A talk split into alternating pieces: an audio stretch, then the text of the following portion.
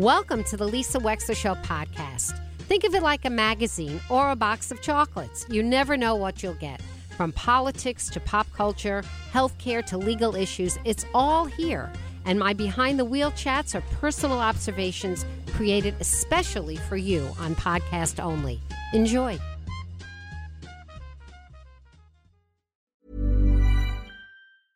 Hey, I'm Ryan Reynolds. Recently, I asked Mint Mobile's legal team if big wireless companies are allowed to raise prices due to inflation. They said yes. And then when I asked if raising prices technically violates those onerous two year contracts, they said, What the f are you talking about, you insane Hollywood ass? F- So to recap, we're cutting the price of Mint Unlimited from $30 a month to just $15 a month. Give it a try at mintmobile.com slash switch. $45 upfront for three months plus taxes and fees. Promo rate for new customers for limited time. Unlimited more than 40 gigabytes per month. Slows. Full terms at mintmobile.com. Hold up. What was that? Boring. No flavor. That was as bad as those leftovers you ate all week. Keke Palmer here, and it's time to say hello to something fresh and guilt-free. Hello Fresh. Jazz up dinner with pecan-crusted chicken or garlic butter shrimp scampi. Now that's music to my mouth. Hello Fresh. Let's get this dinner party started. Discover all the delicious possibilities at hellofresh.com.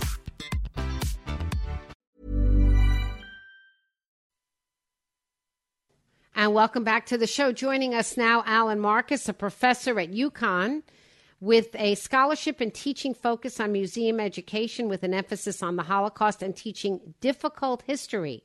He collaborates with museum educators across the United States and internationally. He is a faculty fellow for the Holocaust Institute for Teacher Educations at the United States Holocaust Memorial Museum. And he was quoted extensively in an article recently uh, written by Kayla Muchler, which was all about the relationship between social media, its impact and explosion, and the explosion of anti Semitism, which Jonathan Greenblatt of the ADL reported to Congress has exploded 388% over the year before. And 2022 saw the highest explosion year over year for 2021 in many, many decades. So here we are in the middle of a war in the Middle East with people marching, thousands pro, thousands con, whatever side that you're on. But uh, threats against the Jewish community absolutely exploding. I will tell you that one of the stories over the weekend we haven't covered yet is Vice President Kamala Harris was um, asked to talk about this, and the statement that she made was how we have to fight Islamophobia. She was uh, absolutely destroyed on social media, of all places, uh, with people making fun of her and saying that sixty that Jews represent two and a half percent of the American population. Personally, I think that's a robust, optimistic number. I think it might even be less, but let's say two and a half percent of the population of America is Jewish. Uh, over 60%, 62% of all of the hate crimes in the United States are those against Jews. And so he, she was extraordinarily made fun of for focusing, saying that the White House had to focus on Islamophobia when actually she was asked to talk about all the incidents against the Jewish community, which, particularly on college campuses, is feeling quite vulnerable right now. So I asked Professor Marcus to come on. Alan Marcus, welcome to the Lisa Wexler Show. Hi. Good morning. Thanks for having me. Well, I'm I'm so glad that you're here. Now I can see in your extremely, um, extremely impressive CV that you have written and spoken so much about teaching about genocide and teaching about the Holocaust. Can you define, since the word genocide seems to be thrown around a lot, can you define genocide, Professor? Sure. Um, uh, genocide, as as uh, is widely defined, is the attempt to eradicate uh, a group of people uh, from society, um, and it may be based on race, uh, religion, uh, ethnicity, um, or some other um, some other part part of their identity. Uh, and it's it also can be uh, not just killing them, but trying to erase their uh, their culture and their cultural heritage. So there's a lot of signs now that uh, Palestinian people that uh, say that they're pro-Palestinian, they are accusing Jews and Israelis of committing genocide on the Palestinian people. Is is that historically or in any way currently accurate in your view, Professor? Well, that that's um, that's a very difficult question to answer, and um, I think that uh, you know we, we don't have time to get into all the history of uh, of of the Jews um, in Israel or of the Palestinians, and I would say that um, both sides have uh, committed acts that um, violate human rights, and um, you know I I don't think Israel is attempting to eradicate the Palestinian um, people um, in that sense. Um, but uh, but certainly both sides have committed human rights violations, and uh, the, you know, that's it's it's not helping the perception of uh, how people feel about what's going on right now in the Middle East. What's not helping the perception? Um, when you have uh, you know the majority of Palestinians are not represented by Hamas, um, and so Hamas's uh, horrific attack um, is, uh, uh, I think, people are too quick to blame all Muslims, um, which is obviously um, not accurate. Um, on the other hand, uh, you know, the Israeli government doesn't represent all Israelis or even all Jews around the world, and so I think, uh, uh, you know, th- there's been a lot of conflicts and a lot of uh, human rights violations on on both sides. Uh, so.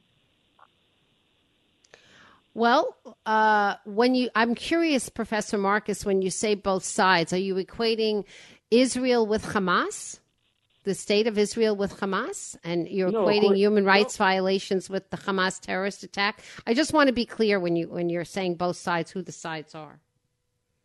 Yeah. So, uh, well, and, the, and the, it's not just two sides. You know, the, the, it's it. None of these situations like this are black and white, uh, and and um, you know, this is not a movie where there's where there's a protagonist and antagonist. So there are uh, many different groups of Jews around the world who have different views and different beliefs. Um, and just as there are many different uh, groups of Muslims that have different views and, and different beliefs. So it's not that there's uh, just two sides. So, you know, I'm not comparing uh, Israel's actions with uh, the terrorist attack from um, Hamas. Um, but so, for example, uh, the, the, the, even the U.S. has called for for a humanitarian pause. Let's get food and water uh, to people who are suffering in Gaza, right? And Israel says, no, we're not doing a humanitarian pause. So, um, you know, it's it's. It, I'm not I'm not trying to place blame here, um, but uh, it's it's very complicated. Yeah. Well, you know, it's interesting. It is complicated, and I do think that there is a lot of um, oversimplification going on. I do think that. Um, I'm, and I'm, interested specifically because you're somebody who has written and um, thought so much about how um, how the Holocaust, how Jewish people are portrayed, and you were quoted extensively on social media. Do you think that uh, social media has been, um, well, let me ask you what you think. Has social media been helpful to the cause of truth and history? Absolutely not. Uh, I think social media is a huge problem. Uh, and part of that is, is around the spread of anti-Semitism. Part of that is around the, the anti-Israel sentiment, um, much of it unjustified. Uh, but it's it's also beyond that. There, there's a reason why 41 states plus Washington D.C. are currently suing Meta right now. Um, and they, you know, in their words, they're saying that Meta is knowingly inducing young children and teenagers into addictive and compulsive compulsive social media use. There are lots of studies that talk about uh, young young girls and their their body image and uh, the damage that's done by social media. And then, of course, there's the way that hate is spread on social media. I mean, so, social media gives extremist groups a way to spread their message they didn't used to have. It's a chance for them to recruit um, new people, and it's largely unregulated. Um, and so, and this was this was a problem in terms of anti-Semitism in social media. This was a problem well before um, recent events in the Middle East. So we know that there's, there's been studies from the, uh, the ADL and a number of other organizations um, that show, uh, for example, uh, a 2022 report by the United Nations 17% of TikTok content related to the Holocaust either denied or distorted it. That's almost one in five TikTok posts wow. that are saying the Holocaust didn't happen or um, wow. distorted it. Um, the same, it's one in five Twitter posts and 49% of the content on Telegram, which is not widely used in the U.S. but is widely used in Europe, was either denying or distorting um, the Holocaust. Um, so there, between on another study um, looking specifically at TikTok, who by the way has over a billion users on TikTok around the world, between uh, February and May of 2020 and 2021, there was a 41% increase in anti-Semitic posts and a 912% increase in anti-Semitic comments. So this is all can't well keep up with it. Can't keep up with it. No, and Yeah. the, there was another. Um, uh, there's a human rights group called the Institute for Strategic Dialogue. They said after um, Elon Musk took over uh, Twitter, now called X, there was a doubling in anti-Semitic content. And of course, since the uh, Hamas uh, terrorist attack on uh, October 7th, uh, there's been a huge increase in anti-Semitic rhetoric online as well as anti-Israel rhetoric. So what what I what um, what is interesting to me is if we think about how we protect our young people in society, particularly in the United States,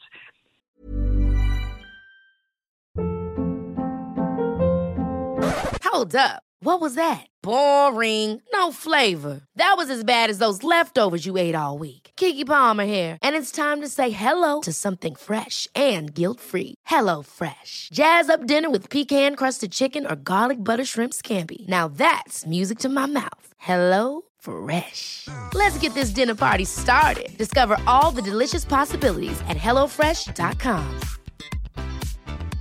Many of us have those stubborn pounds that seem impossible to lose, no matter how good we eat or how hard we work out. My solution is PlushCare.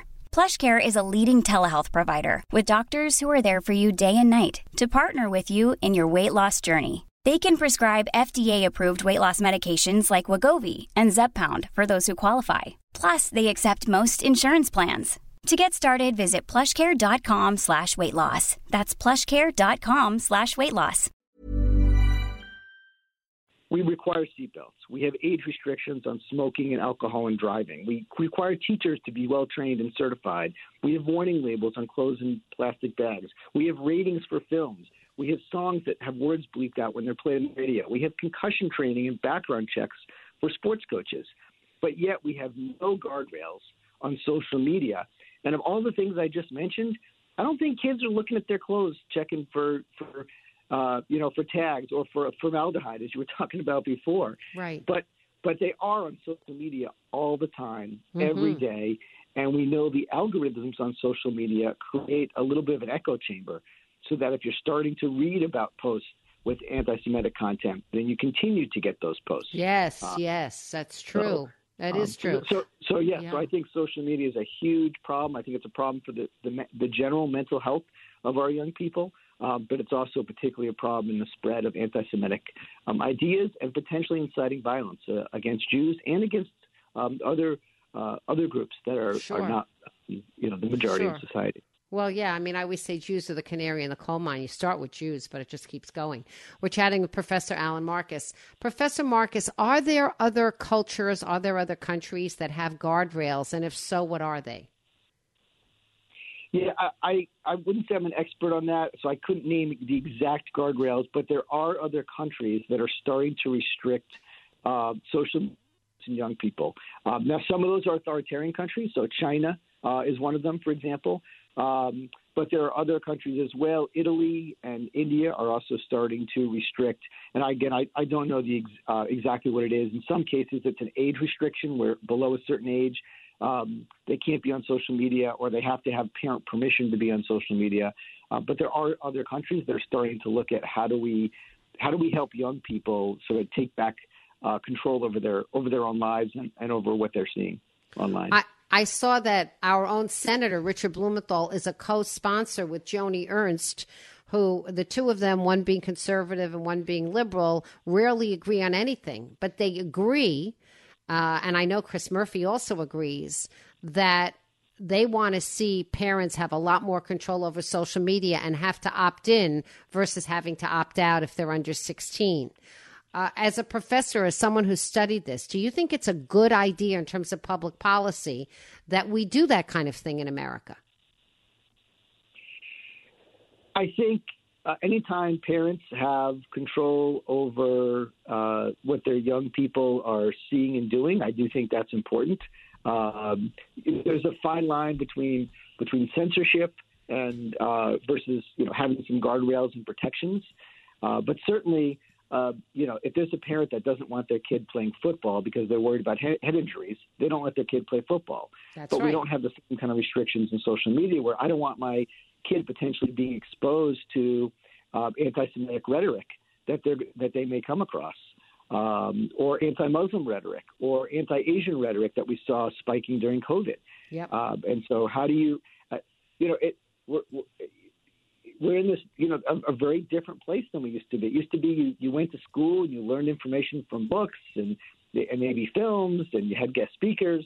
Um, and and now you know we've sort of lost control over the flow of information, and there are obviously advantages. I I will say young people are much more aware of what's going on in the world um, today because. But are um, they accurately aware? That's the issue. yeah, they think they're aware. They speak as if they're aware, Professor. But honestly, if they're being filled with one out of every five messages completely wrong, they're not aware of much. They just assume that they know stuff that they don't know at all. Well, and so that's one of the messages. So one of the things I do in my role is I, I train teachers. I train history, and one of the things we focus on is media literacy education. So, for instance, social media helps students know there's a, a war going on right now in Israel. But you're right. But then, then the question is, who do they believe? What information do they believe, and, and how do they know? And we, it's it's a really important part of education today, of K through 12 education, to help students be more critical consumers of the media um, that they that they see online, and to understand that there are many sources that are not accurate, and they need to understand how people use evidence and how people have biases and how people have agendas, and how they see through those and how they check on those and how they do a better job themselves at um, at talking about what's happening and being able to back it up with with valid evidence. Yeah, because I mean, I was talking to a friend of mine over the weekend, apropos of nothing, and this woman is not Jewish, and this wasn't about anything in particular, pro or con or anything. And she said to me with wide open eyes, and she's a very educated woman. She said, I asked her about what her kids were thinking about all of this stuff, and her kids are just out of college. I think one's 23, one's 24. And she looked at me and she said, They don't get it that she was trying to teach her kids about history that they don't she feels that they have absorbed a lot of wrong information period and full stop and I, I really do think that our kids have been exposed to social media for a really long time by the time they're 23 and 24. They don't subscribe to newspapers. They're not interested in objective press or press that tries to be objective. Maybe they're not completely perfect. Nobody is, but they try instead. And you, and I think you put your finger on it, Professor, when you said that a company like Meta will only start showing you more and more of what they think you want to see. So I was talking with a friend of mine yesterday on a walk outside and she we were talking about Matthew Perry passing away, you know, from Friends. And she said and she said to me, you know, I, I can't take it anymore, Lisa. It's all I'm seeing. And I said to her, It's not all I'm seeing, but you must subscribe to or you know what I mean? Like your algorithm for Meta or Twitter or whatever it is you're looking at must have recognized that maybe, you know, you like in general learning about television stars or people that starred in the 90s or you loved friends. And so they Right. keep feeding this to you endlessly and endlessly. I'm seeing it once or twice. She's seeing it 20 times. Right, and for, so for me, that's the New York Yankees. I get lots of stuff. Okay. from the, from the Right. New York Yankees. Right. You know, it's interesting because even if you uh, are, so if, you know, there are people who say don't don't dislike or comment on on on hateful posts because if even if you write a negative comment like you're wrong, this is wrong information, how can you say this? It's it's you, you know the algorithms don't care if you're if it's a positive comment or a negative comment. It just knows it's getting hits, and then it's more likely to promote it with other people. I see. Interesting. So it's a vicious cycle. It is a vicious cycle, and it's And it's part of the problem. Now, this lawsuit against Meta, what is it intending Professor Marcus to do to stop? What are we trying to say to that company?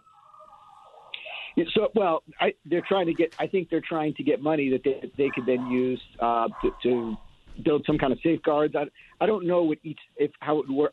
I don't know the, the legal details of how each state would get the money from the from the lawsuit, but I do know part of what they're trying to do is figure out how to force Meta and these other companies to put up guardrails and do a better job filtering content.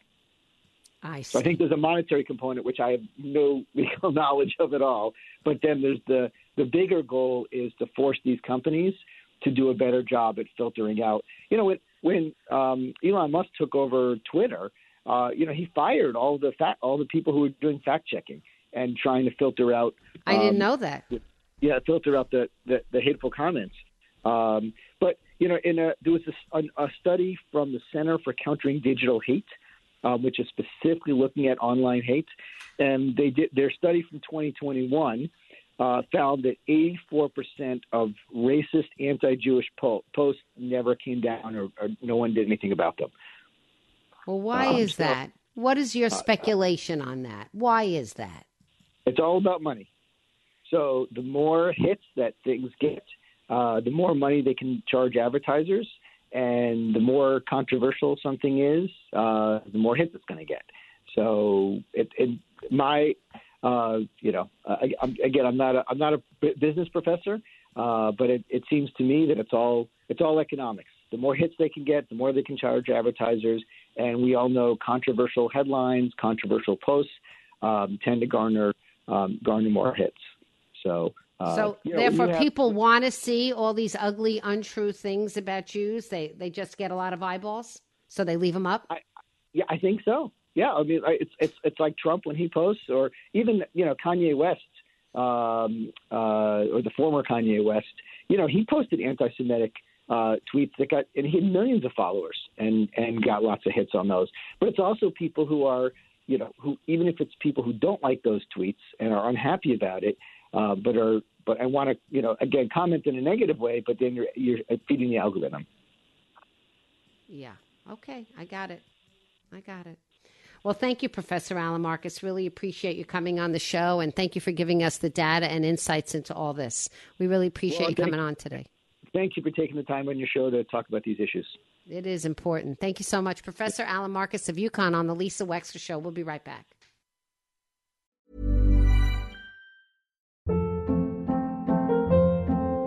Hold up. What was that? Boring. No flavor. That was as bad as those leftovers you ate all week. Keke Palmer here, and it's time to say hello to something fresh and guilt-free. Hello Fresh. Jazz up dinner with pecan-crusted chicken or garlic butter shrimp scampi. Now that's music to my mouth. Hello Fresh. Let's get this dinner party started. Discover all the delicious possibilities at hellofresh.com.